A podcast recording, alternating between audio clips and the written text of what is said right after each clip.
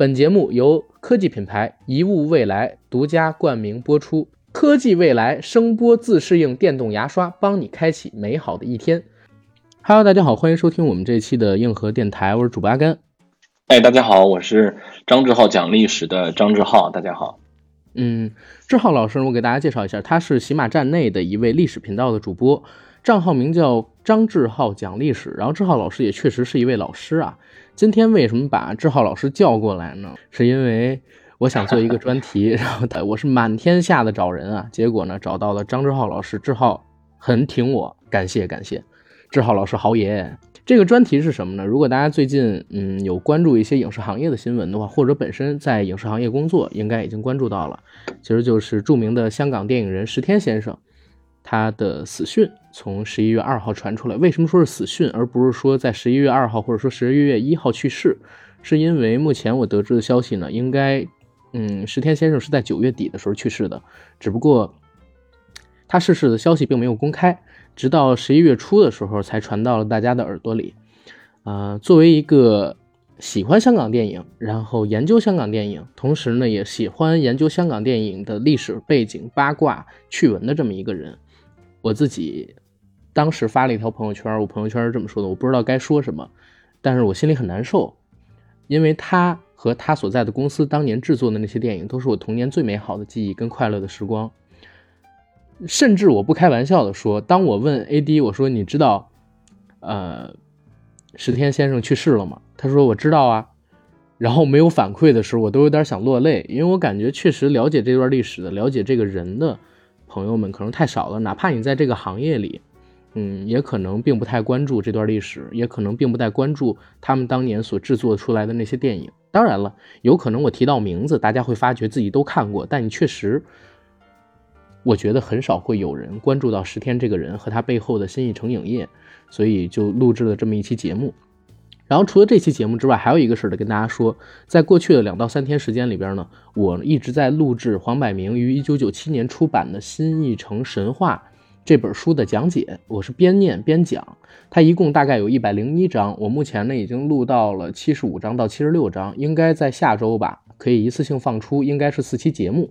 我会在这四期节目里边呢回述新艺城神话当中所讲述的那些片子历史，也讲一讲新艺城七怪他们各自是怎么因缘际会聚到一起，以及在他们创业的那十年当中香港我所有知道的关于他们公司的八卦跟历史啊、呃，欢迎大家来听一听，然后也是纪念石天先生。然后在我们节目正式开始之前呢，我想给大家介绍一下石天先生他的背景。他是一九四九年生人，祖籍呢是天津，三岁的时候呢，因为父母的原因迁移到了香港，一直在香港长大。从小呢就想做演员，也有很好的这么一个表演天赋，曾经在学校里边接过话剧，然后也出演过一些主要角色，一直毕业就进入了邵氏。不过那个时候呢，对于他没有太多人看好，因为石天长得很怪。如果大家有看过嗯新艺城七怪的照片，石天、麦嘉、黄百鸣、徐克、施南生还有泰迪罗宾、曾志伟，除了施南生是个大美女以外，剩下的六个男生矮的矮，怪的怪，光头的光头，歪眉鼠眼的歪眉鼠眼，甚至还有一个嗯侏儒。这个不要有讽刺成分啊，是当时确实很多人都称呼他们七个人是歪七扭八的七怪，才会得到这么一个新艺城七怪的称号嘛。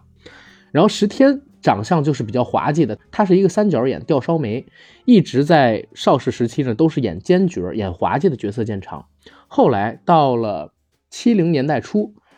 他的演艺才华开始被重视，有人呢给了他机会，让他拍了两部电影，一部叫做《青春恋》，一部叫做《北地胭脂》。这两部电影呢，他都是以男二号、男三号还有编剧的形式参与进去的，但也因为这两部电影开始有人关注到他，让他自己第一次独立写下了一个剧本，并且担任导演和男主演，那就是一九七五年出品的《出家人》这部电影。而《出家人》这部电影之后，其实石天经历了几年的沉静期，这几年他的电影作品没有什么大爆的票房，也没有什么特别好的口碑评价。真正的转折点和他找到自己演艺生涯方向是在一九七八年的时候，出演了成龙的成名作《蛇形刁手》，他扮演了一个好色猥琐的李师傅。在那部片子里边呢，石天把自己少时学过功夫的经历完美的复述了出来，他的动作谐趣，表演着怪奇，那部片子给大家留下了很深的印象，不但让成龙找到了自己写取武打的道路，也让石天摸索出来一条自己的喜剧道路。在那之后呢，他也演出了一系列的喜剧角色。在出演了《神行刁手》之后，七九年呢，石天就和麦家一起成立了奋斗电影公司，出品了两部电影，一部叫做《咸鱼翻身》，一部叫做《疯狂大老千》。这两部电影呢，都以当时极低的成本拿到了年度前十的票房成绩，而且在海外卖的也很好。正是由此，他们这个组合小小的奋斗公司被关注到。关注到他们的人是谁呢？是九龙巴士的雷老板。雷老板给他们注资，帮他们成立了新艺城电影公司。从八零年开始，可以说是攻城略地，创下了和邵氏、嘉禾三分天下的局面，甚至有一度时间逼得邵氏要和嘉禾合作，才能对抗新艺城。所以今天我们要聊的故事呢，是由新艺城他的作品以及他们的创业史所构成的。行，我基本就说到这儿了。然后，哇塞，厉害厉害厉害厉害厉害！嗯，没没没没，鼓掌鼓掌。嗯、主要我发慌啊，我必须得做一点这个准备，对不对？然后志浩，我不知道你有没有关注这个石天先生去世的新闻啊？嗯、因为我好像发现整个 M C 上只有我在搞这个事儿，甚至我们开这个房间都没有人进来，嗯、可能大家觉得这太冷门了。这个消息确实是你第一时间告诉我的，就是我这个消息来源是从你这儿来的。后来我就马上在网上搜了很多的那个消息。其实我今天想来聊，也主要是听你聊啊。很重要的一个事情就是，很难得有这么一个能够有怀旧气质的香港的那个时代电影的这么一个机会啊。嗯，当然我们对于石天先生的离世感到很遗憾，但其实有时候我们觉得，哎，为什么每次有这么一个呃我们的记忆的人物去世了，我们才想起来回忆那一段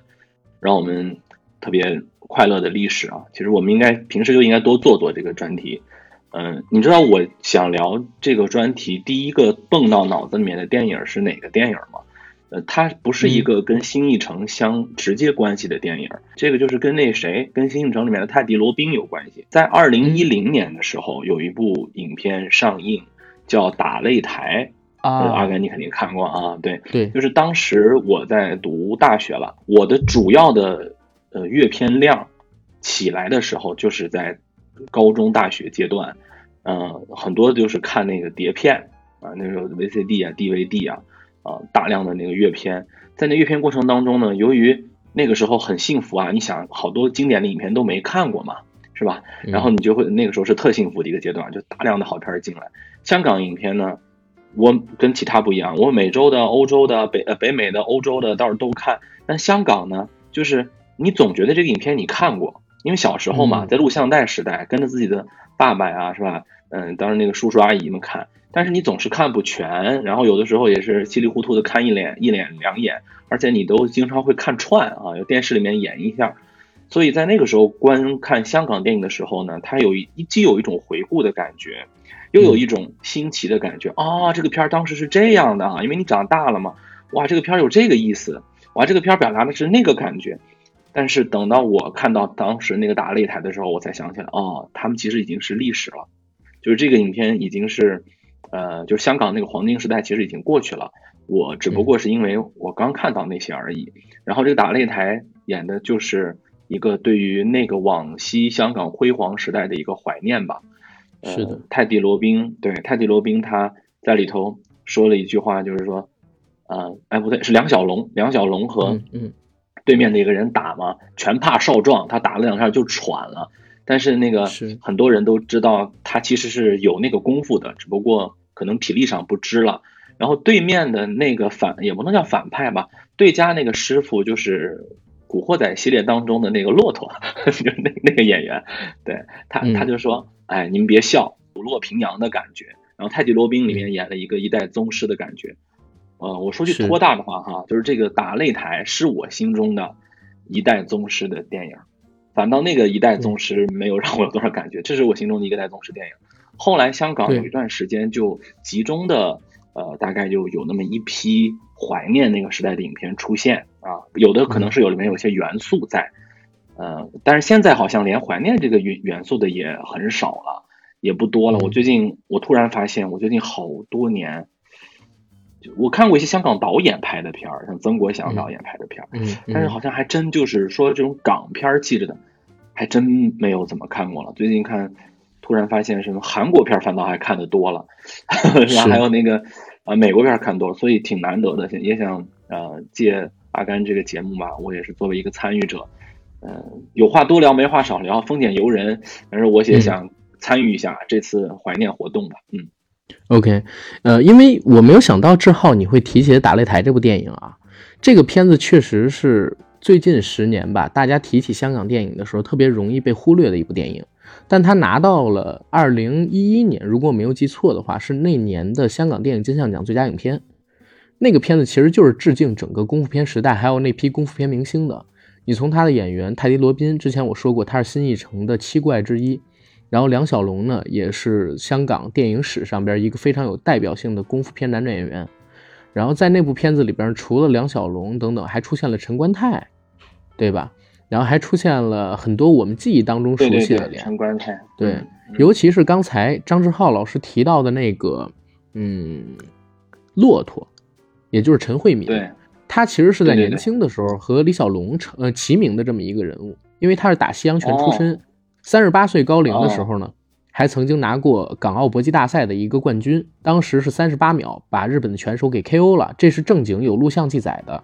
所以当时他也是非常呃，所以当时他也是有很大的名气吧。包括李小龙的儿子，当时呢拍《龙在天涯》也是他去日本给李小龙儿子牵的线，要叫他叔叔的。而且除了大家知道这个影坛的身份之外，嗯、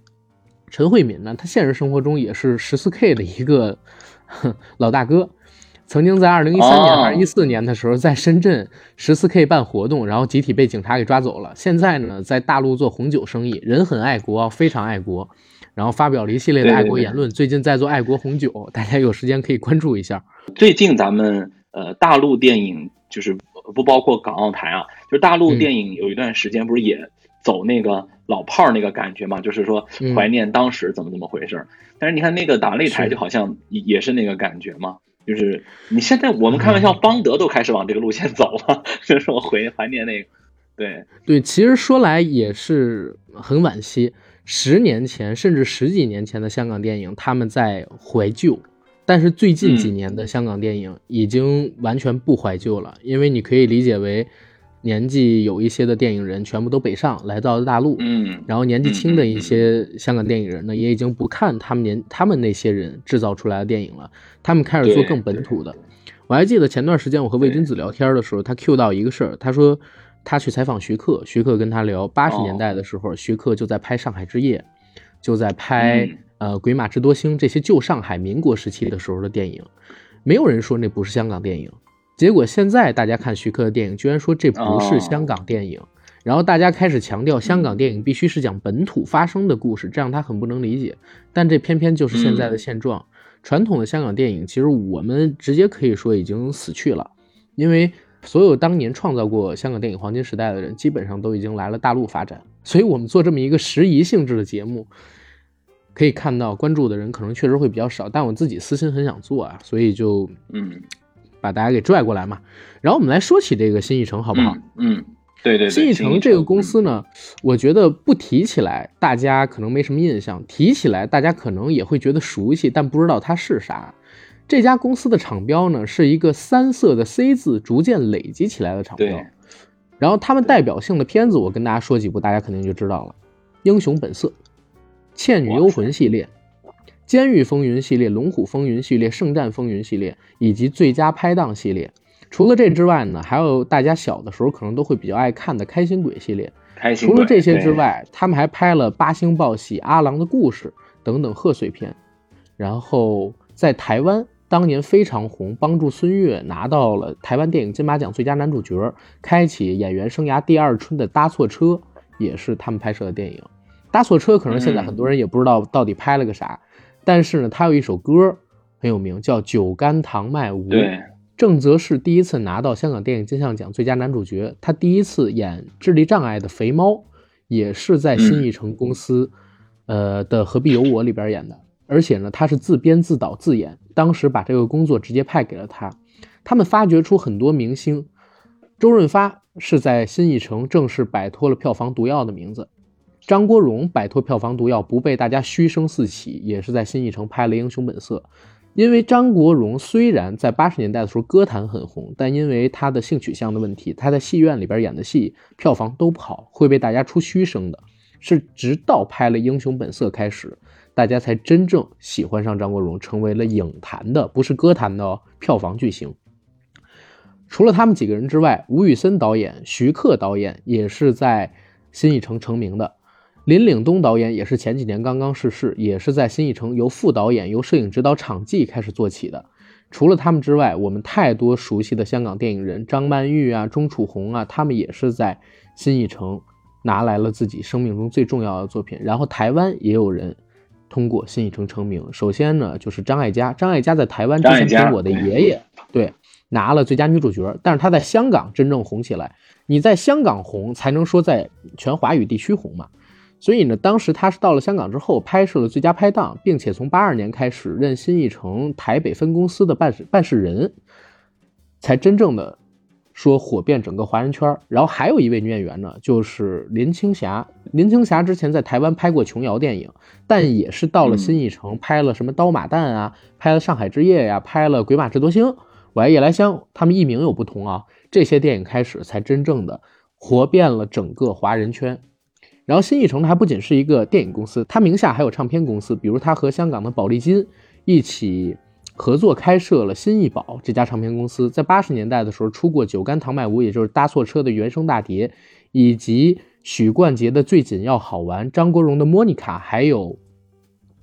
还有谭咏麟的谭咏麟的哪张专辑我忘记了，还有 Beyond 他们初出道的《真的爱你》，以及王菲改名前叫王靖雯叫王靖雯所出的处女作专辑，就是在新艺宝发行的。所以这家公司呢，不断是在影坛、在歌坛上也推出来很多人。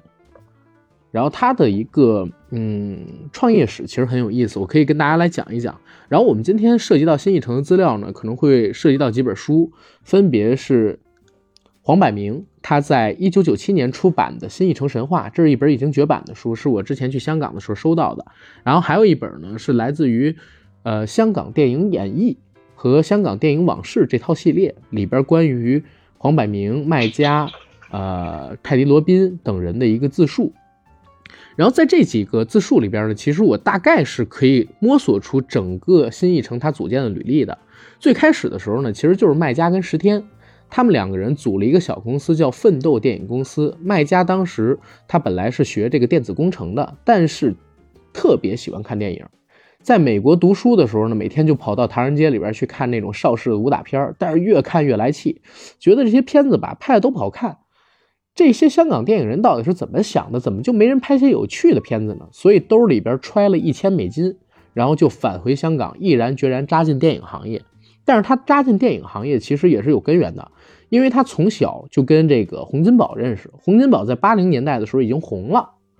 所以呢，洪金宝之前还和他组过一个公司叫嘉宝，就是卖家的家，洪金宝的宝，他们俩合起伙做过这么一个公司。然后奋斗公司和嘉宝公司有一段时间是并行成立的。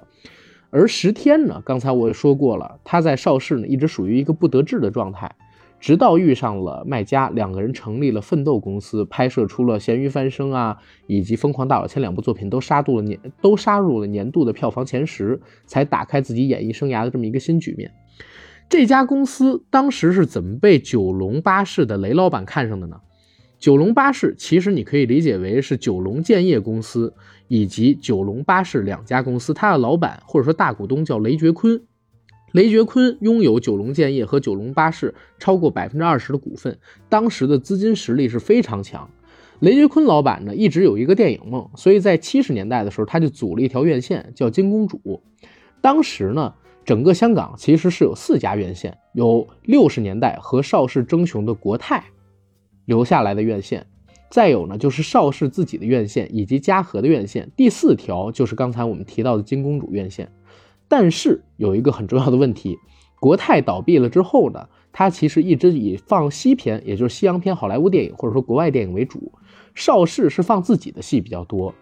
嘉禾呢也有自己的院线放片子，但是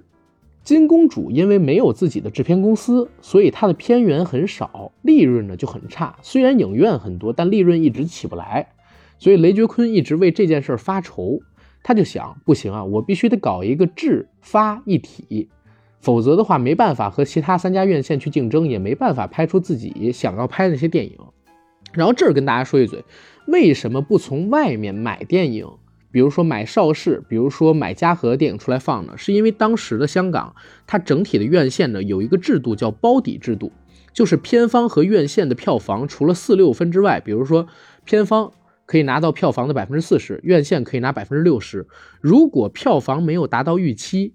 片方呢还要给戏院包底，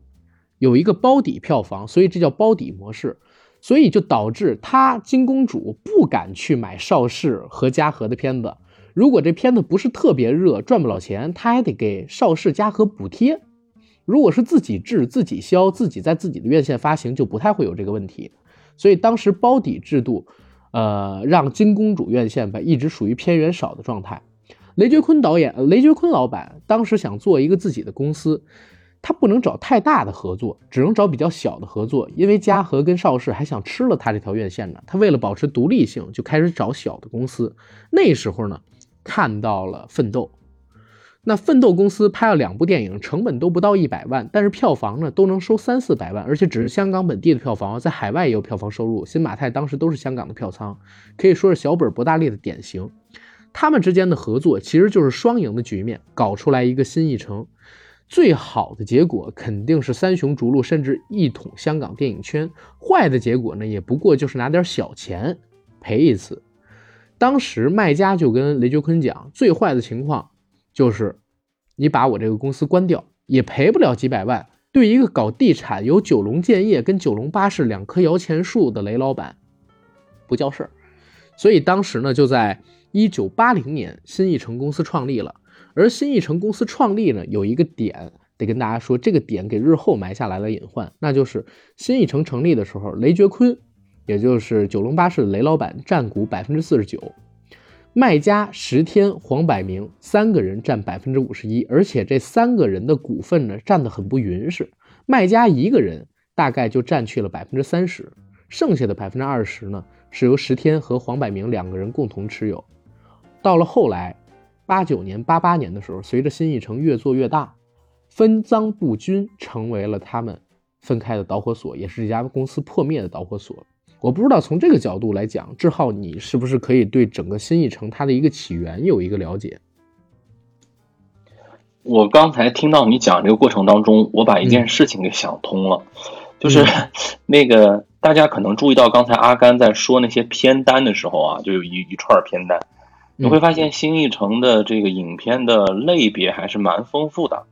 而且好像谁也不挨着谁、嗯、对, 对吧？你像比如说有这种合家欢喜剧的，像黄百鸣他们这一系列的就是这种合家欢喜剧啊，包括开心鬼也是那种轻松喜剧啊。然后林岭东的风云系列是很，就是我们说香港的暴力电影吧，就很暴力的那一种、嗯、对吧？然后还有像英雄本色，就徐克这这一支脉的，所以他们好像是面儿很宽啊，戏路很宽。我觉得这也可能是跟这部呃，可能是跟这个电影公司它一开始的时候是有分别几个在各条战线上能力都很强的人组合在一起。你比如说不卖家他本身就是一个多才多艺的人，其实呃，他们整个新艺城七怪也好啊，或者前三怪也好，他每个人都有那种自编自导自演自己拉出来一派就可以做做成一个部分的呃一个能力，所以才会才会有像什么嘉禾呀、邵氏啊，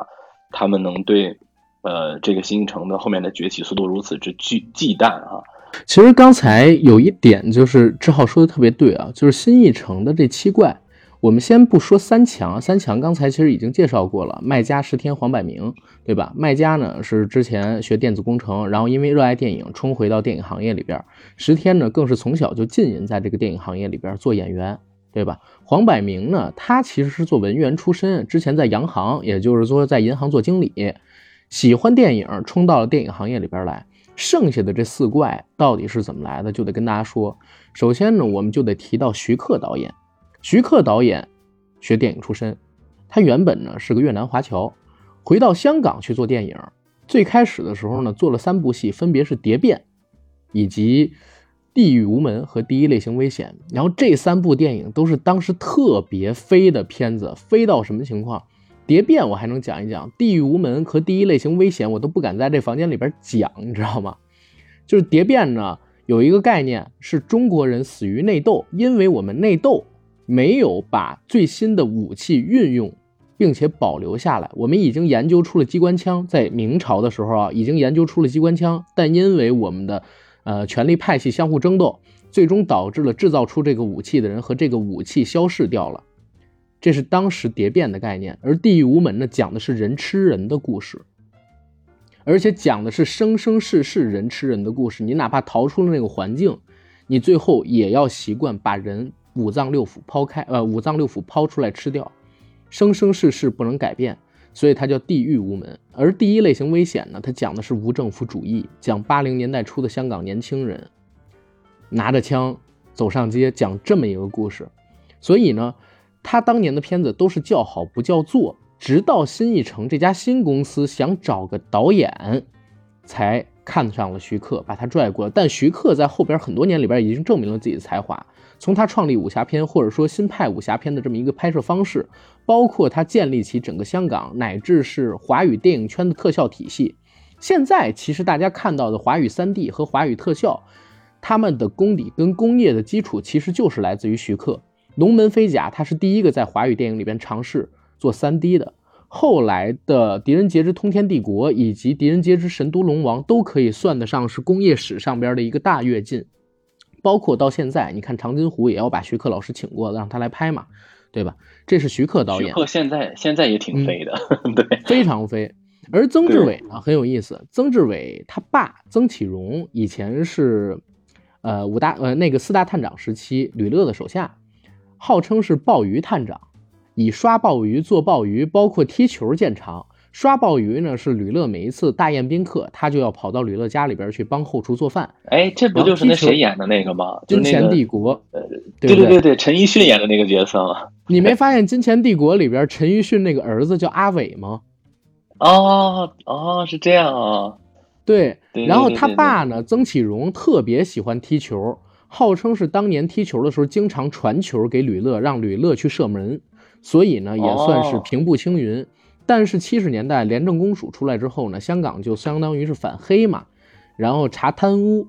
吕乐逃去了台湾，曾志伟他爸也就在那个时候逃去了台湾，而且不能跟曾志伟联系，所以导致曾志伟从七零年代开始呢就不行了，没有钱了，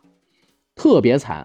我看过他的自传，号称对号称五块钱要活一个礼拜。他以前呢曾经是香港青年足球队的成员，而且足球踢得特别好，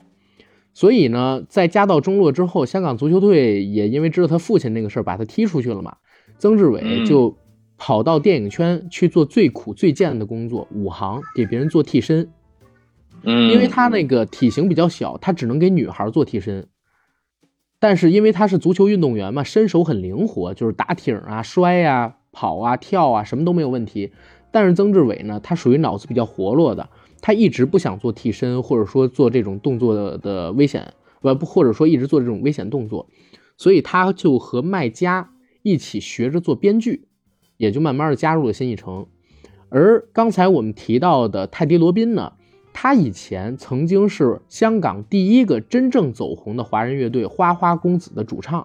他比温拿乐队，甚至比温拿乐队的前身失败者，就是谭咏麟、陈百强、陈百祥他们几个人组的那个乐队还要早，但是他呢是唱英文歌走红，而不是唱粤语歌，所以后来许冠杰把粤语歌带红了之后，呃，他呢也没有再红起来。当时他做了这个花花公子乐队之后很随性，跑到国外去了，几年之后再回香港，他已经没有了自己在歌坛的位置，然后开始尝试做电影，开始也是做编剧跟电影配乐。所以大家能看到他跑到新艺城，那会儿新艺城刚刚成立，真的是什么人都招，大家之间呢也相互有点关联，就做到一起去了。最后一个人叫施南生，为什么他能加入新艺城，是因为施南生是徐克他老婆。施南生不但是个大美女，还是个大才女，也是香港电影圈甚至整个华语电影圈里边知名的一个女强人。如果大家知道施南生她的履历的话，就会知道她做了一大批牛逼的片子，不但是整个新艺城的大管家，也是现如今华语电影圈里边最知名的女性制片人。然后这就是新艺城的七怪。他们七个人呢，有那种奇闻妙趣的，有身手好的，有做音乐好的，有天生有这种导演功底的，对吧？所以就各个方向都特别牛逼，而且呢极好交朋友，整个香港电影圈都是他们的朋友，这也是他们整个新艺城吧，可以理解为呃，为什么能在八十年代的时候崛起的一个标准。第一是能力强，点子多，第二呢就是因为他们都好交朋友，朋友广。然后这点也说一个因为朋友广打响他们头炮的故事。新艺城的第一部开山作叫《滑稽时代》，刚才我点过一点，是一部致敬卓别林的电影，主演呢就是石天，因为石天之前已经有票房号召力了，他不是七八年拍成龙的《蛇形刁手》成名的嘛，之后拍《疯狂大老千》什么的也拿过年度票房前十，比较有票房号召力。这部片子呢，他把自己身上的谐趣、喜剧功底啊，尤其是幽默的表情，还有自己那个歪七扭八的长相、三角眼、吊梢眉，发挥的淋漓尽致。这部片子呢，帮新艺城打响了头炮，也拿到了年度票房前十的成绩。而这部片子的导演很有意思，导演是吴宇森，是吧？吴宇森，对对。但是署名不是吴宇森，是吴尚飞，因为当时吴宇森跟嘉禾有片约，他当时呢是拜了嘉禾的张彻做老师，从场记做到副导演，一直到后来八零年代初开始才最终成为了一个导演嘛。但是因为跟徐克的关系很好，他先是举荐了徐克，化名吴尚飞拍了这部《滑稽时代》，打响了新艺城头炮。后来呢，他因为在嘉禾拍了几部片子不成功，徐克感恩他，把自己筹备了很久的剧本《英雄本色》给了吴宇森。吴宇森到了新艺城八六年拍出了《英雄本色》，所以是英雄识英雄，英雄惜英雄，相互之间他们都有很好的兄弟情。这我觉得是交朋友最高的境界，就是到你困难的时候，这朋友能想着你，能过来帮你一把，在你落魄的时候呢，朋友也想着你，念着你，要拽你一把，知道吧？对对对对，而且就是你在你说的时候，我也想突然想到一个问题，确实是你看他们第一部拍的影片就是跟卓别林有关哈、啊。其实如果呃大家要是看过那个邵氏最黄金时期的那些影片，你别管是喜剧啊，还是风月片啊，还是什么的，你仔细看啊，首先他们虽然是港片黄金时代，但是他们还是很带有那个旧大陆的那个体系，就是当年在民国时期那种传统艺人的那种体系。呃，戏曲片咱们先不说，你就光说那个时候的他们选用的故事，好多都是你像当时说书艺人的话本民间故事，甚至如果你看那个风月片，我看风月片有段时间我看了好多风月片，就是找那个风月片看，就是你如果你仔细看的话，对，那个风月片里头有很多传统相声的段子，嗯，你注意嘛，就是如果你听那个郭德纲的段子呀，或者说老艺人的啊、呃、侯宝林啊，呃什么就是。呃，那个时期的老笑话，你会在很多像李翰祥啊他们的影片当中，你会看到那个东西。就是早期，呃，其实香港电影最初的一波文化富矿，它其实是根植于咱们传统呃民国时期的一些挖掘，但是可能挖着挖着吧，从审美结构上啊、呃，到这个故事内容上，可能就用尽了。而且他们这些老一代人呢，对，可能对于当时所谓六七十年代。呃，最新奇的那些东西可能吸收度还不够，像徐克他还吸收了很多日漫的那个东西里头，嗯、我看到好多。没错没错，对对对，就正好你提的这点特别对，嗯、就是新艺城最大的特点是哪儿呢？就是以前邵氏的电影基本上是以粤语长片呀、啊嗯、功夫片呀、啊，包括说这种黄梅戏电影， 对, 对吧为主？是是是。是然后其实呢，嘉禾出来拍片儿，因为他拍了那个许冠文，还有呃李小龙。他其实是把背景直接几乎所有电影的背景放到了比较摩登的时代。对，你像李小龙除了唐山大兄跟精武门那两部最早的电影，后边龙争虎斗、猛龙过江，包括死亡游戏，它其实都已经是现代题材了，时装动作，对不对、嗯、然后许冠文呢、嗯、更是拍出来了市井喜剧，从半斤八两、摩登保镖拍的都是当时当下的那种片子，关注香港人本体生活的。然后新艺城呢、嗯他做的所有电影就更现代化了。新艺城有一个创作标准，是充满娱乐性，一定要有这种现代摩登的氛围。而且他们做的喜剧呢，天马行空的。你刚才不是提到徐克的电影里边有很多漫画的情节吗？第一呢，是徐克本身是个漫画迷，第二，他这个漫画的创作成分很多还是从石天那儿来的，因为石天他是一个特别好的喜剧演员。好的喜剧演员早期的那种啊，除了本身会制造喜剧桥段之外，肢体上的能力也要很牛逼的，尤其从动作片时代走过来的、哦、你看成龙，很多好莱坞的人包括颁给成龙奥斯卡终身成就奖的时候，有人评价成龙说什么，说如果现在退回到默片时代，然后谁能成为全球依旧能红的明星呢？成龙是一个，成龙。然后十天也是，十天比较有代表性的几个桥段、嗯、我可以说像呃《疯狂大老千》里边，它有一个连吞五个鸡蛋的镜头，那五个鸡蛋是煮熟的鸡蛋、嗯、它不嚼，直接一口吞下去，它能做这个。然后第二一个呢，当时有点像那个绝活是吧？像那个绝活的感觉。对对对，你这么说也对。对，哎，石天先生，石天先生啊，这么说可能不太对啊，因为石天先生刚去世了，不好意思，我还是很尊重他的，只是聊到兴起。然后那个石天老师，他还有一个特别有名的桥段，几乎是开创了整个香港无厘头喜剧的标杆是啥？他在《咸鱼翻身》还是《疯狂大老千》那部戏，我有点忘记了。当时表演的桥段是他抽了一口烟，但他不会抽烟。所以导致呢，他就觉得闷得慌憋得慌，那个烟就从他的头顶头发上冒出来了，他想吐出的这个烟但吐不完。你知道他当时干了一什么事吗？做了一什么表演吗？嗯，他捏住了自己的鼻子，然后使劲，然后那个时候的镜头呢，给的是一个反打，拍的是他的后脑勺，然后你就能看见两道烟柱从他耳朵眼里出来了，有点动画片里头那个感觉了啊。对，所以他跟徐克合作了之后，我觉得就他的这种喜剧幽默的风格也影响了徐克很多。他是第一个，在香港电影史上第一个把日漫里边那些表演元素扔到电影里边真正去实行表演的人。当然了，他们这批人后来也影响到日漫了啊。然后接着说回来，哦，反过来影响日漫。对，反过来影响日漫，因为你看鸟山明画那个《龙珠》，它里边就有一个角色，嗯、就是龟仙人去参加天下第一武道大会的时候。如果你看日文原版，嗯、他就叫 Jackie Chan 啊，然后我们小时候看的艺名就叫成龙，然后他打的也是醉拳，就是从成龙那个电影里来的。对对对，包括好多游戏人物，对，没错，包括你看石天他们这些形象，嗯、后来影响到很多的日漫。然后说回来啊，嗯、就是刚才我们不是提到滑稽时代，嗯、然后英雄重英雄，嗯、英雄惜英雄这一段嘛，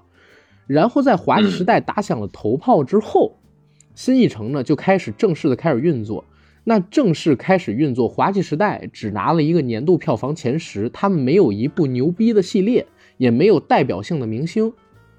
当时呢，新艺城做了两手准备，两条路一起走。一条路呢，就是找徐克拍他们新艺城那种非常摩登现代、天马行空、创意十足的片子。为之代表性的有两部，一部呢叫做《夜来香》。在上呃，在台北，如果我没记错的话，夜来香的夜名应该叫鬼马，艺名应该叫做《鬼马智多星》。这部片子呢，当时启用了还没有成大名的林子祥，还有泰迪罗宾，当时让他们几个人演的。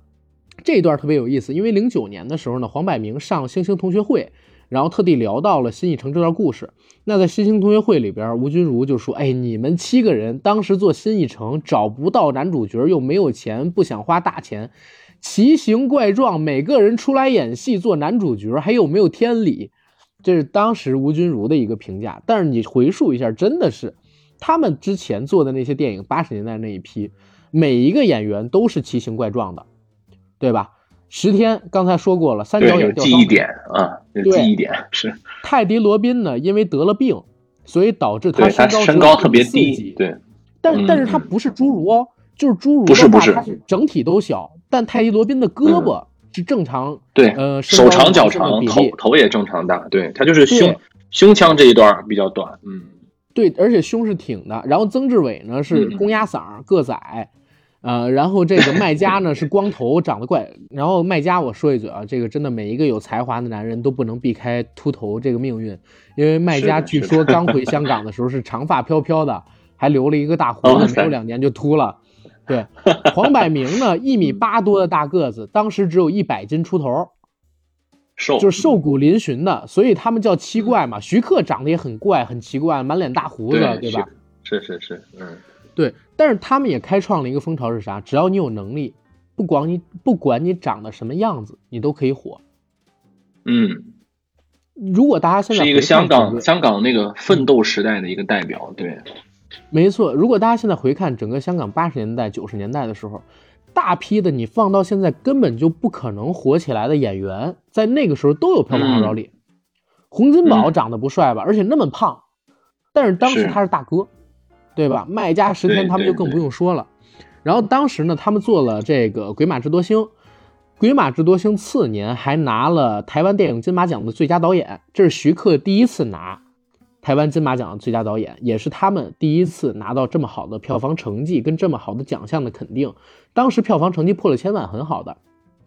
八零年的时候，香港的票房记录是成龙的《师弟出马》，那是成龙首部自导自演的电影。然后《师弟出马》票房记录是一千一百万，所以大家就想他们。成本两百万左右的片子居然能卖一千万，可想而知这片子到底有多成功，对公司是一多大的鼓舞。之后呢，他们还出了《小生怕怕》这种喜剧鬼片，对吧？也是开创了一个风潮。因为洪金宝他们做的《鬼打鬼》，林正英做的《僵尸先生》，他们都是把它放在民初或者更久的那么一个时间前，把鬼片放到现代做喜剧的，也是从新艺城开始的。而新艺城真正憋的大招是啥呢？他们当时想做一个石破天惊的作品。因为刚才志浩提到好像零零七在香港的票房特别好，没错，真的特别好。零零七太空城在香港拿了年冠七百八十多万的票房，当年是仅次于呃，应该是摩登保镖还是半斤八两创下的那个票房记录，之后才被打破啊。我还记得零零七太空城嘛，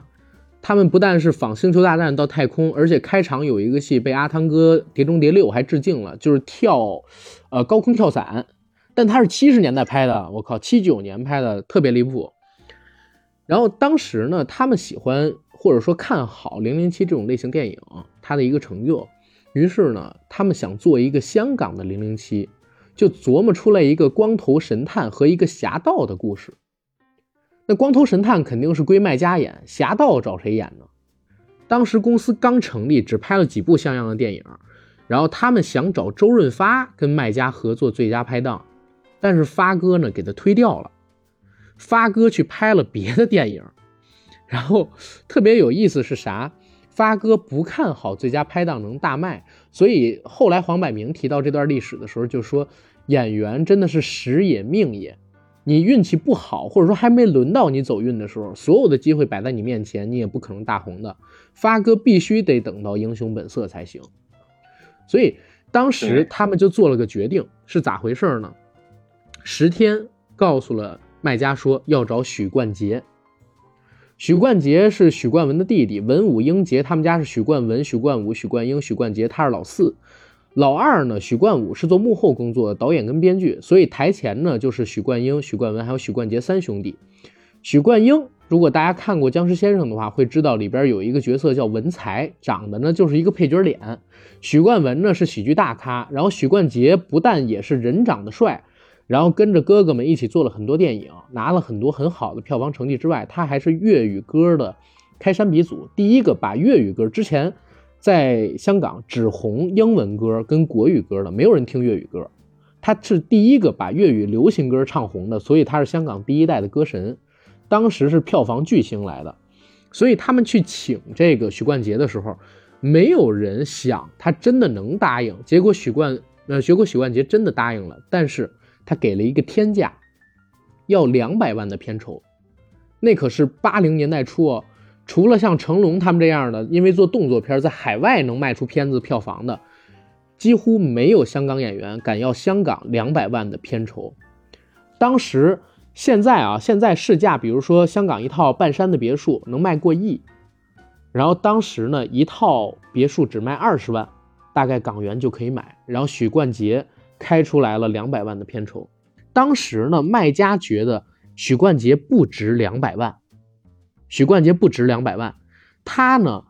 只值一百万。那多出来的一百万是干嘛？他觉得五十万是撬人的成本。五十万是给新艺城打广告的成本，因为两百万的片酬可以用来做宣传，说这是有史以来最高的，非成龙他们这些动作影星以外的票房，就把许冠杰请来了。然后这部片子呢是曾志伟做导演，黄百鸣几个人做编剧，结果卖了将近两千七百万港元的票房，当时的电影票价相当于是十块钱不到一张，也就是说，呃，这部片子当年只有四百多万人口的香港，八十年代香港人口不像现在这么多啊，它是有移民潮的，香港的人口。最少有一半人走进了戏院去看这部《最佳拍档》。如果按照他当时的票房或者说人次计算票房的话，大概到现在得有一亿多，而且还是四百多万人的一亿多啊！如果按当时那个热度，有可能会破掉《阿凡达》或者说《复仇者联盟四》在香港保持的影史记录。当时他也创下了中西两两方啊所有电影在香港本土的票房记录，这是《最佳拍档》当时的成绩。而且呢。最佳拍档还有几个壮呃还有几个壮举。第一个壮举呢，是因为当时的香港没有特效体系，所以他们请了当年曾经参与过《星球大战》和《狼人》的特效师，那个特效师名字我忘记了啊，来到香港做最佳拍档的设计，然后道具的设计，还有化妆，帮助香港建立了整个工业体系。当时呢，最佳拍档里边也是第一次出现飞车的特技镜头。这个特技镜头呢，就是由后来飞越过黄河的亚洲飞人两千年代初去世的柯受良完成的。那个镜头当时没有人敢做，包括好莱坞的特技人都不敢做，只有柯受良敢做，是从几层楼高的商商超内冲出来，撞破玻璃落到地上。好莱坞的人看到这个之后都说一定摔死，只有他敢做。后来呢，他们就一遍一遍试，终于发现你车在撞破玻璃往下落的时候呢，车头会冲下，所以会导致演员的脑袋和车头一起撞到地面。怎么防止这件事呢？原来啊，只需要在这个玻璃里面放一块木板，放一个坡，让这个车头在冲出出在冲出玻璃的时候是冲上的。这样的话，等车头冲下的时候，就正好到地面这段距离可以变成车头车尾同时落地，演员就不会有危险。当时好不容易试出来这个镜头，曾志伟的评价是一部戏卖钱的时候，老天都帮你。当时从早晨开始排练，啊，一一点一点垒高，一点一点垒高，一点一点试，到下午四点多正式开拍。阳光洒在那面玻璃上，像金色的海面。等车冲出来，碎玻璃就像金粉一样洒出来，从没见过那么好看。所以当时《最佳拍档》这部戏可以说是。打破了整个香港电影的格局，第一次把这种特工啊都市动作戏带到了香港，然后让香港电影人震差了眼睛，然后也创下了一个票房奇迹，真正帮新艺城公司打响了头牌。哎，这个最佳拍档之后你看过吗？这个系列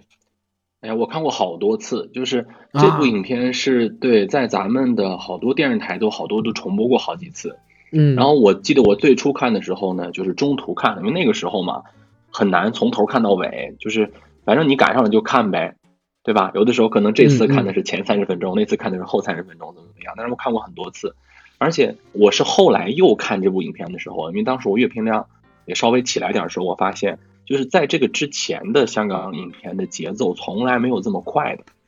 就后来其实我们都习惯了那种很快节奏的香港的呃，不管是喜剧片还是动作片、嗯，但是你知道这部片是八十年代的片子嘛？它以前的好多，即便是动作片，就是你即便你去看那些啊、呃、成龙早期的影片，它的那个节奏也是比较慢的，也是一板一眼的。嗯、这部影片的整个故事情节，它一个梗一个梗接着那个笑料特别快，就是有点呃后来周星驰巅峰时期的好多喜剧片可能节奏会这么快，就是基本上没有过场戏，就是你。有没有觉得我们在看那种九十年代的时候，就觉得好多那个港片它就没有过场戏，对吧？它就是一个接着一个的梗，一个一个接着一个的梗。就是我后来翻了一下那个时间，最佳拍档可能是我我知道的最早的，在八十年代初就达到这个水平的。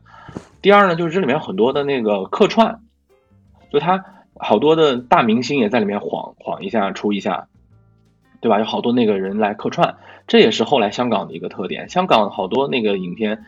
呃，也可能像阿甘刚才说的那样啊，就是说兄弟嘛，是吧？跟好朋友我们互相称啊，而且可能香港也不大，可能这个片场离得也比较近，客串比较多。呃，还有就是张艾嘉的这个男人婆形象啊，男人婆形象是香港的那个呃搞笑当中的一个。就很早就有了这种人设了，但是把这个形象呃固定下来，然后呃也很喜欢啊，虽然说是拿它来搞笑，当然你说今天放在今天有点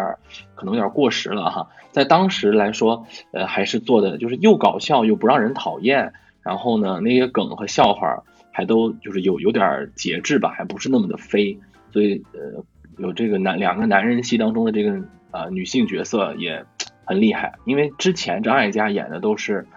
呃反正不是这个类型对吧，就是我也是第一次看张艾嘉演这种类型的东西。呃还有就是那个光头说的这个山东话，哎呀呃我我小时候看的时候就一直以为他是一个山东人哈、啊、我我叫白手套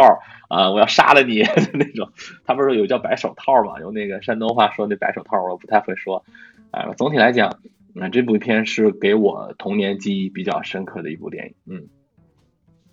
是，而且刚才有一个点，你不提到男人婆吗？你知道男人婆这个概念是来自哪儿吗？啊，男人婆这个男人婆这个概念是因为编剧黄百鸣，他以前是个话剧的发烧友，嗯、然后他呢、嗯、在读莎士比亚的《驯悍记》的时候找到灵感，嗯、因为《驯悍记》本身就是讲了一个脾气很差的老婆嘛，对吧？他就把这个概念引到了《最佳拍档》里边去，自然而然就有一个喜剧冲突。当时呢，嗯，有一个点，他们和张艾嘉是在台湾电影金马奖上认识的，在后台认识的。然后当时这群人去台湾电影金马奖的时候呢，呃，吴宇森被作为嘉禾代表派过去，因为吴宇森之前帮他们拍了《滑稽时代》，虽然是徐克拿了奖，但是特别开心，坐在一桌吃饭。然后张艾嘉过来跟他们敬酒，他们就认识了。随后张艾嘉后来当了那个呃新艺城在台北台北分公司的这么一个经理人嘛。拍这部戏的时候，为了捧张艾嘉让她演女主角，而且提出了一个要求，你要演一个悍妇，所以你要把长发剪下、嗯嗯、张艾嘉为了这部戏把自己留了很多年的长头发剪成了短发，很敬业、嗯、然后除了这个点之外，其实还有一个特别有意思的地方啊，我我我也蛮想 cue 的，呃，就是在最佳拍档当时拍完了之后呢，然后新艺城因为就已经红了嘛，对吧，但是只靠最佳拍档这一个系列肯定是不行的，他们后续肯定还得开其他的系列。你知道当时他们刚才我不是说奇形怪状七个人全都出来做导演吗？都出来做演员吗？对吧？马上要说到的是谁呢？马上出来要说到的其实就是开心鬼系列黄百鸣，对，黄百鸣开心鬼系列呢，是因为黄百鸣看到了有一个话剧在当时香港得了奖，叫周秀才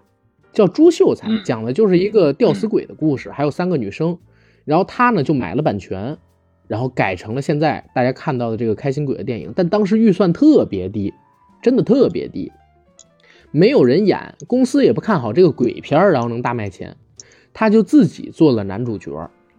然后启用了当时还是新人的高志森做导演，结果没想到两百万成本在香港本土卖了一千七百多万，而且呢，不但是卖了一千七百多万，在海外还大火。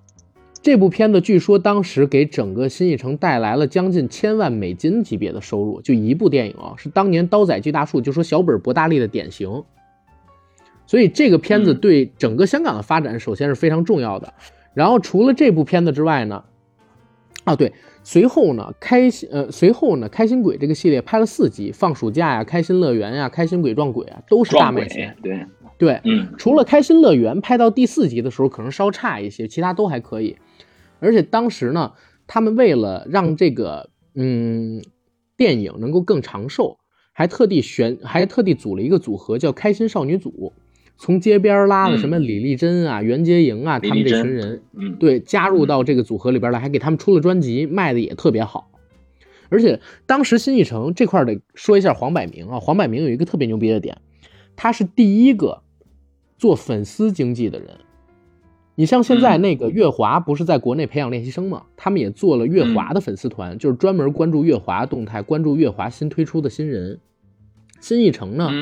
当年开创性的做了一个叫做新艺城之友的组织。新艺城之友就是你连着看完比如说五场还是四场新艺城电影，交票根到新艺城公司，你就能成为新艺城之友这个会的会员。然后会定期的组织见面会、签售会、握手会，还有试映。因为他们之前做电影，你知道香港电影拍的比较快嘛，然后可能七八天十几天就能拍出很多段落来，一个月可能一部戏就从制作到上映了。那当时呢他们经常会行使一个事儿叫啥，叫试映午夜场。在比如这个片的正式上线前十几天的时候，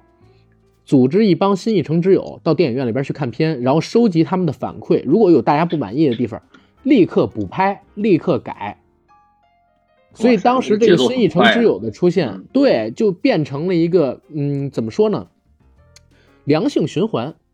观众给了你反馈，让你越拍越好，然后他们也真正吸取观众的意见，观众自己有参与感，慢慢就变成了整个新一城的片子只要上，新一城之友就会带头买前几天的票房，就像现在的漫威电影一样，大家就集体过去买，然后导致他们的片子每一部出了票房成绩都很好。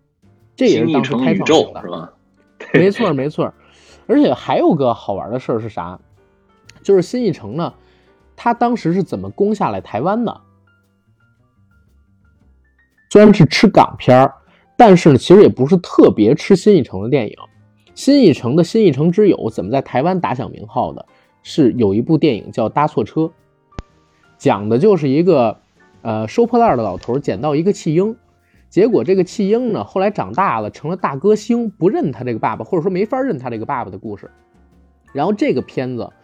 在台湾当年上了十一遍，大破票房记录，帮五十来岁的孙越拿到了台湾电影金马奖的最佳男主角。而且这部片子为什么叫搭错车也很有意思。最开始呢是黄百鸣去台湾出差收片的的剧本，结果有人给了他一个喜剧片叫搭错车。这个搭错车是真的搭错车，讲一群要去高雄的人，结果坐错了车，然后在车上又不能下车，因为坐的是那个火车嘛，就发生了一个啼笑皆非的故事。他觉得这剧本特别扯，就让人改，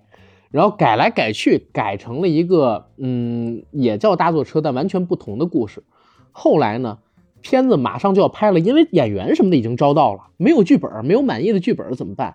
施南生张艾嘉就逼黄百鸣自己写，结果黄百鸣用三天的时间写出来了这个叫做搭错车的剧本。上映之后大卖钱，而且卖钱卖到什么地步，还救了一个大陆的一个话剧团，大陆话剧团因为大陆没法上这个呃搭错车嘛，就侵权编成了一个话剧。然后这个话剧呢很有意思，如果说大家当年有看过蔡明老师和郭达演的一个小品，对 我, 我刚想说那个，对，就是这蔡明跟郭达不是也演了一个这个吗？就是他爸爸来看他，他不他不承认啊，他他说他不承认，是我的什么？对对对，他还说这是搞笑嘛，说这是你拍的片子，他说这是什么张大夫给我拍的片子，就特别逗，我想起来那个，嗯，那个其实也是侵权来的。然后这个片子呢，在台湾大卖前是所有人都没想到的，因为搭错车。所以导致就是他们在台湾市场吃开了，台湾片商抢着要他们的片子。而且搭错车其实还有一个点，就是他们捧红了苏芮。苏芮之前就是唱《酒干倘卖无》的那个，之前没有人看好他，因为他出了两三张专辑都不卖钱，直到《酒干倘卖无》大卖。那个是否也是这个电影里的？也是他，是否也是他？对，也是这里头的。嗯。但你知道吗？《酒干倘卖无》当时在呃台北要出。专辑出不了，电影里边因为有这首歌也出不了，是因为这首歌的作者呢叫侯德健，是王力宏的舅舅、哦嗯、对，他当时呢对因为亲大陆来大陆了，所以台湾把他封杀了，他的歌呢不许播，哎，后来他连大陆也大陆也不让他出了，这块就别提了这块就别提了对对对，后来呢对，就是黄百鸣他们一群人又去找台湾当局就聊聊聊，最后才能在台湾发行这个专辑，并且在电影里边用上这首歌，嗯，嗯就是就是因为这个原因，然后攻克台湾是呃八十年代中期，然后呢，在八十年代中期，新艺城一个石破天惊的作品出来了，就是刚才我们说到的《英雄本色》这部片子呢，其实是一群失意的人撞到了一起。首先，吴宇森是在嗯嘉禾时期独立拍片时代啊，拍了几部不成功的作品，就是票房毒药了，已经变成。被新艺城收归旗下，徐克为了报恩，把就是他把自己引到这个新艺城来的嘛，而且新艺城的头炮是他化名咒呢，所以都感他的恩，把《英雄本色》这个剧本给了他。吴宇森是失忆的，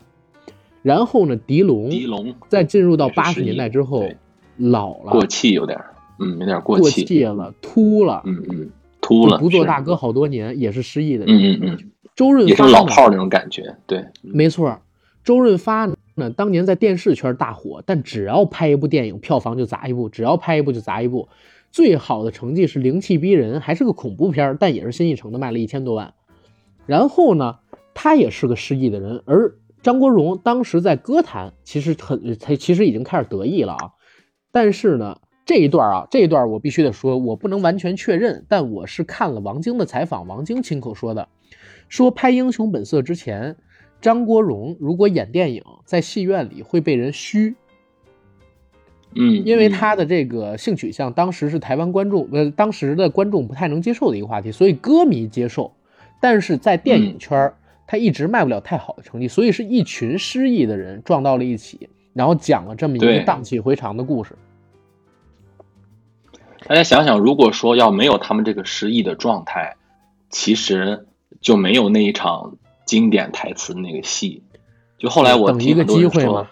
对，等一个机会，并不是要证明我比别人了不起，我要证明我失去东西，我一定要拿回来。就是这个眼神的东西，它是演不出来的。就是我觉得演技这个事儿吧，当然很重要，但是有些眼神的东西还是要有一些感触的。当时的周润发，就像后来王晶也说过，说他们他眼睛里有杀气，有那股狠劲儿。呃，现在你看周周润发满眼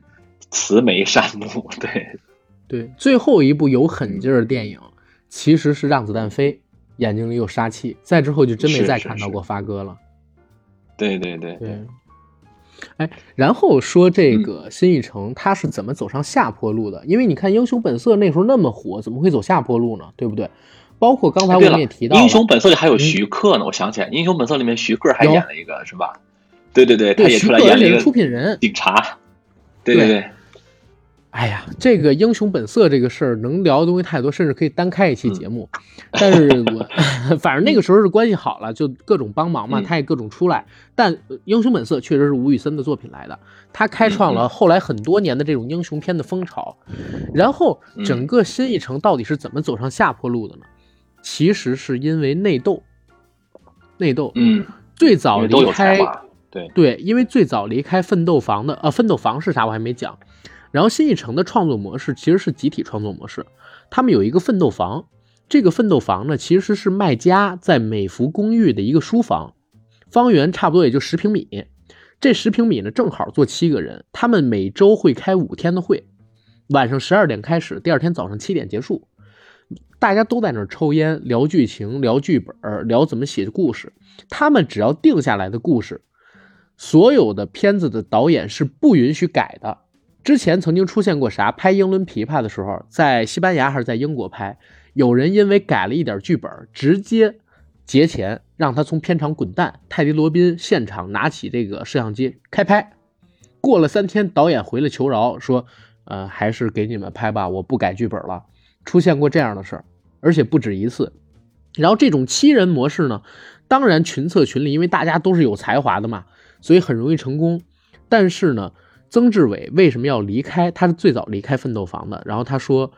嗯，我们七个人吃一碗粥，吃得很辛苦。我自己出去闯一闯，少一个人吃这碗粥，大家可能能宽裕点。”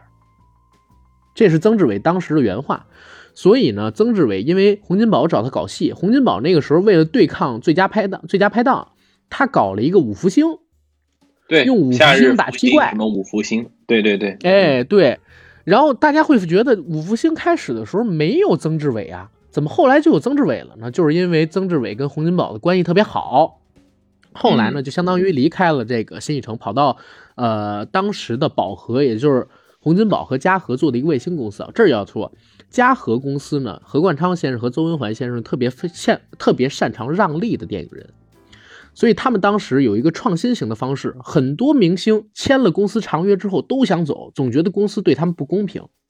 嘉禾呢，当时就做出了一个东西叫卫星公司，你跟公司拍摄的片子，你可以以你自己名下的公司的形式来入股，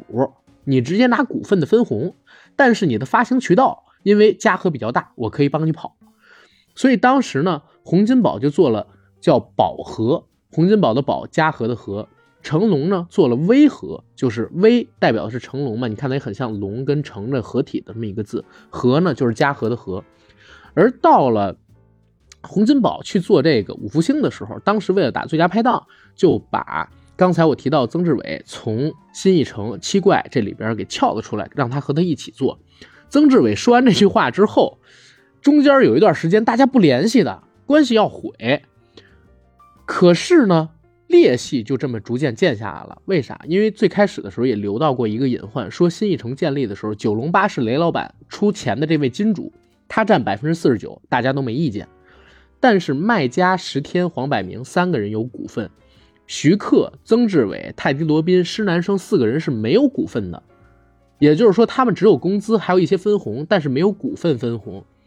大家就始终觉得不公平。再加上卖家一个人占 百分之三十 的股，剩下两个的老板呢，石天和黄百鸣也觉得不公平，所以呢几个人的间隙就越来越大。到了八五年八六年，随着公司越来越赚钱，大家就开始有点分赃不均、利益分配不匀的这么一个架势出现了。当时不仅是洪呃不仅是曾志伟走了，卖家居然也离开整个新艺城，搞了一部戏叫什么叫最佳福星，把最佳拍档和五福星这两个 I P 给融在一起做了一部，虽然票房没有卖的特别好，因为那个时候最佳拍档跟五福星都在走下坡路了啊。但是新艺城的人呢就特别生气，说你明明是大哥，你怎么带头出去赚钱，跟别人做片子。后来徐克呢就自己组了一个电影工作室，他的电影工作室名字就叫电影工作室，按照现在来说根本就是不可能申请下的这么一个名字。然后这个电影工作室赚到的呃出的片子赚的钱呢，徐克自己可以拿一些分红，然后走公司的发行渠道，然后再出去。这个工作室出来的呢有啥？有刚才提到的《英雄本色》的续集，《英雄本色》《夕阳之歌》，有刚才我们提到过的那个《倩女幽魂》系列，都是从这个里边走的。黄百鸣呢自己搞了开心鬼之后，后来又做了什么《八星报喜》《阿郎的故事》，他也是走自己名下的这个账，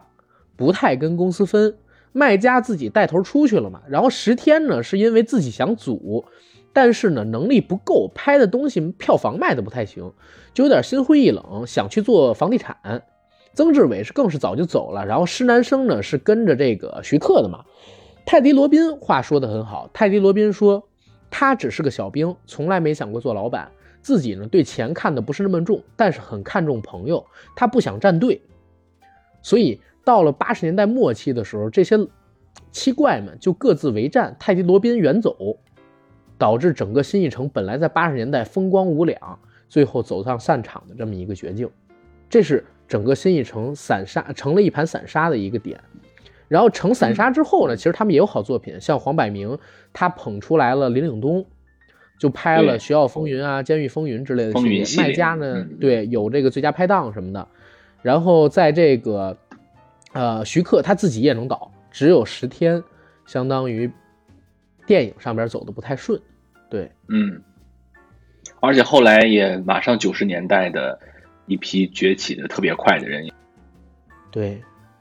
其实我我自己觉得他们当时啊，如果要能坚持下去，不分崩离析，嗯、可能还会做得很好。只是呢，嗯、因为确实也没办法，当时就是大家最疯狂的时候嘛，只要你好像我看黄百鸣自传《新艺城神话》里边写的，当时就好像他们有点金。点石点石成金一样，随便点哪个导演、嗯、哪个导演就能成名。杜琪峰也是在他们这儿被点到成名的，碧水寒山夺命金不挣钱，来到他们这儿一拍八星报喜，我靠，大破票房记录，对吧？对对。然后高志森也是，本来没人看他的喜剧，一拍开心鬼，我靠，一千七百多万赚好几千万，然后大家呢就有点飘了。卖家出走这个事儿确实是我觉得影响特别大。就因为他是 对,、啊、对大哥嘛，对吧？他牵头的出走这个事情，对，其实就导致了大家就说啊，那可以公开火并，对吧？就这种感觉，呃，甚至后来，你像包括你说的特别林岭东，他也挖掘出了一批新人。你像那个张耀扬就是他挖掘出来的嘛，就现在我们说耀扬哥，对，是，而且石天后来也是确实是从电影圈慢慢淡出了。石天慢慢对石天慢慢淡出，其实就是在九十年代，呃，石天离开了这个新艺城，新艺城解散之后，他呢自己也试过做几部电影，像什么才疏之横扫千军之类的，可是票房呢都大败亏输。所以石天老师就相当于对电影圈有点淡薄了。但是呢，大家千万别以为石天老师、麦嘉老师他们后来息影啊就过得不太好，并不是。他们从八十年代开始就炒房、哎、就炒房，然后日子过得相当殷实。我看过一段麦嘉的采访、嗯、那个采访呢是说人家问麦嘉要不要接着拍电影，他说哎算了吧，九十年代初他还做过几部，后来呢到了九三年九四年香港电影走下坡路，然后动作电影不吃香，各种电影都开始不吃香，自己呢也没有以前那个雄心壮志跟票房号召力，因为年纪已经过了，所以呢呃，就不想再拍电影了。每天想干的事儿是啥？就是去打高尔夫，去炒房，去钓鱼，这是他的生活。然后石天呢，也是每天钓鱼、炒房，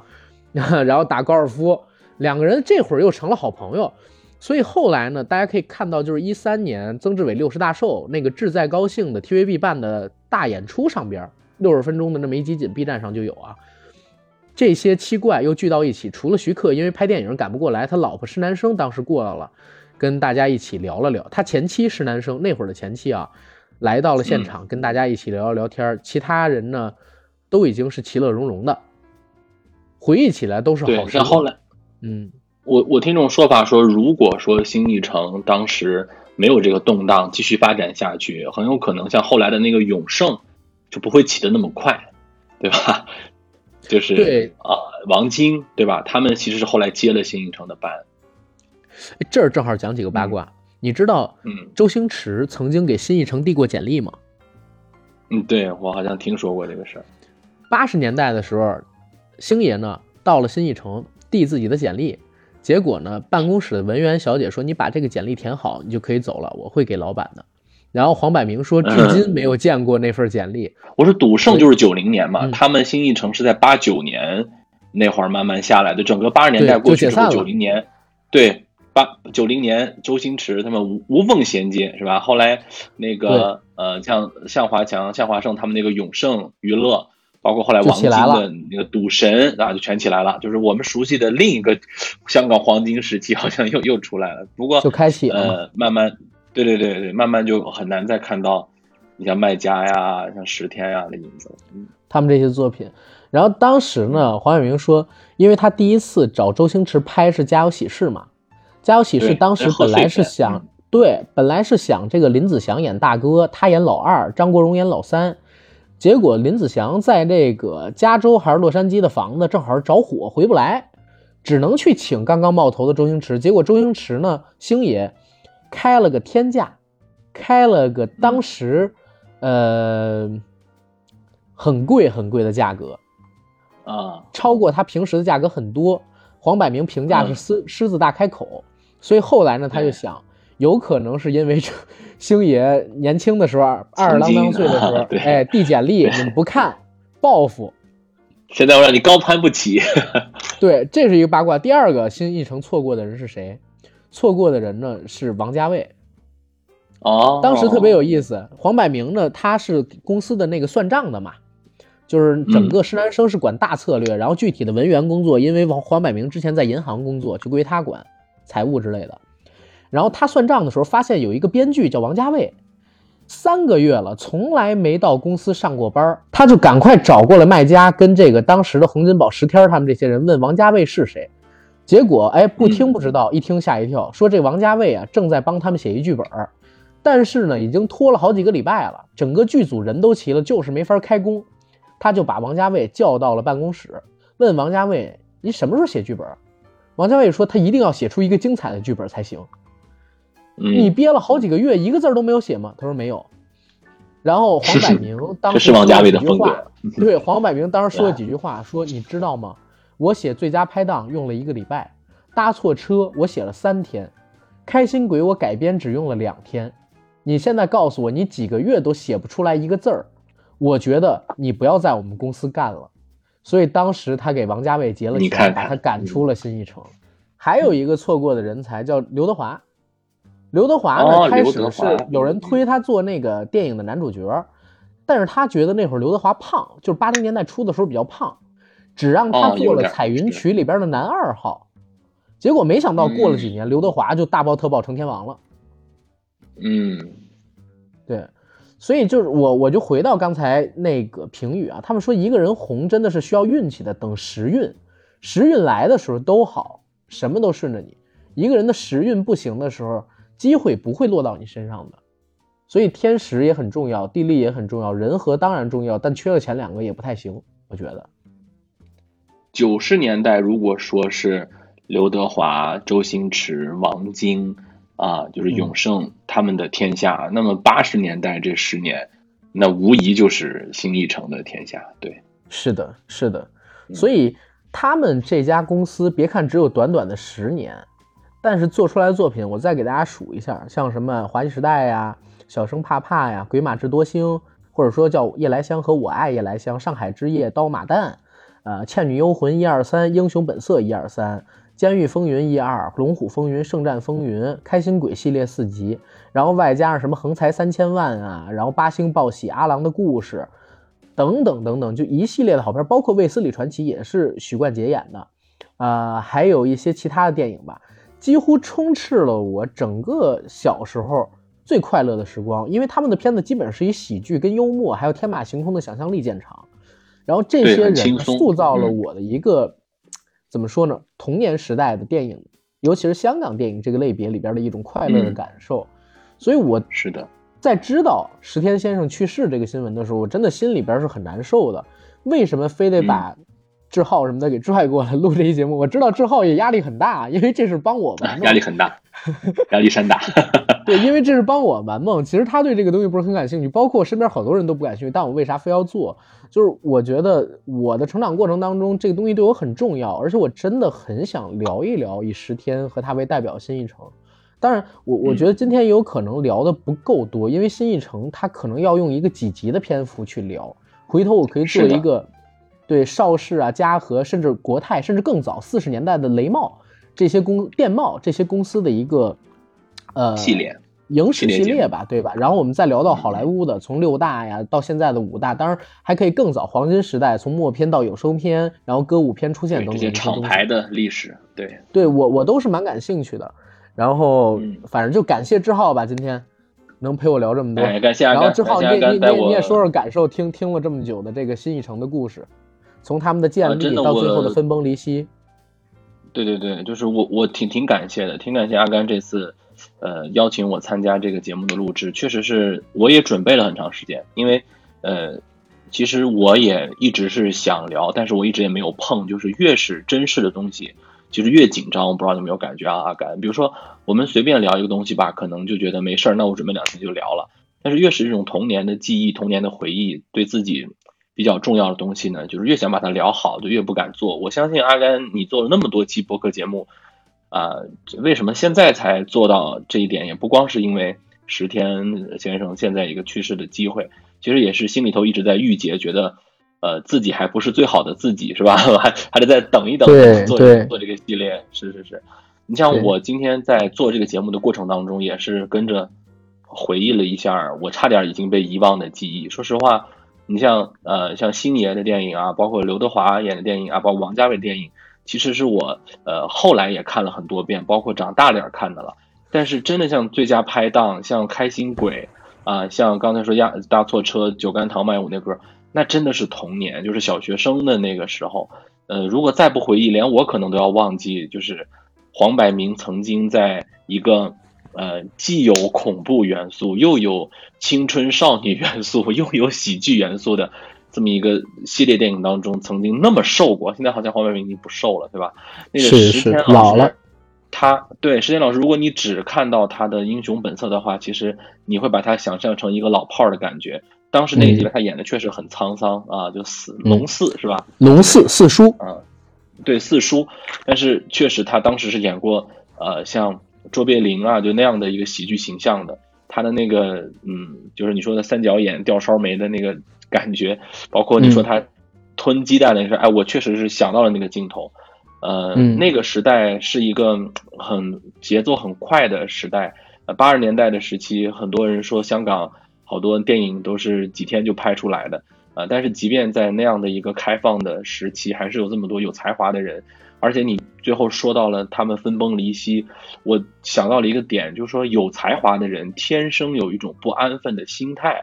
就是很多用人公司他们经常也就抱怨说，哎呀，我们这儿的那个年轻人啊，能力是强，但是他们总是待不住。这我觉得我也理解，就是这七怪也好，我们是七大才子也好，他们在奋斗的时候，真的有时候可能是啊、呃、不分日夜的去打拼，但是呃也很难。我们经常唏嘘说，哎呀，他们最后分崩离析了。但是我们换个角度说，他们也撑了十年呐、啊。就像好多创业公司有能撑到十年的嘛，他们那个才华还不不济人家呢，好多都撑不了这么长时间。这七个人的这十年，真的是我觉得也给我们足够多的回忆了，嗯。所以他们才是香港影史这些公司里边一朵奇葩嘛，对吧？开的时间虽然很短，但是足够绚烂嘛，嗯，对吧？嗯。然后我看了一下，今天其实你看我们这个房间。就是整体的人都特别少，我都能想象我这期节目播出去不太会有人喜欢，但是没办法，这个真的是情怀分，这咱我就是想做，对对，我就是想做，对。对嗯、然后以后反正我看，要是这个系列大家喜欢的话，我不行以后就上付费，我就卖钱了，我靠，我不我不给大家讲情怀了。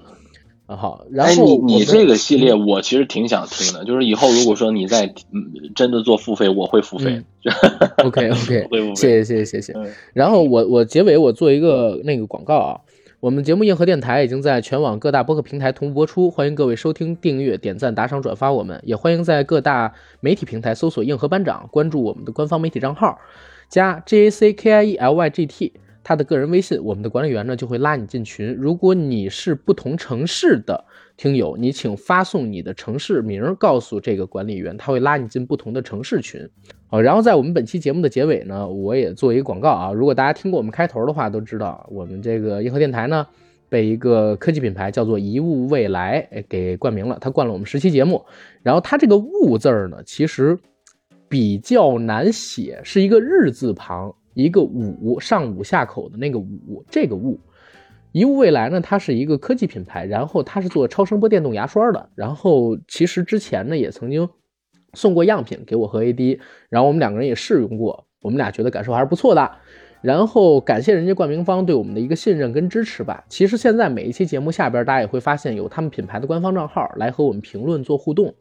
最近一段时间正好是双十一，如果大家最近呢有想换电动牙刷的，可以关注一下他们的淘宝官方店铺，也叫一物未来，正好有折扣。而且呢，作为一档定位中高端的电动牙刷品牌，我觉得现在这个价格还是比较合适的，比平时大概低个两三百块。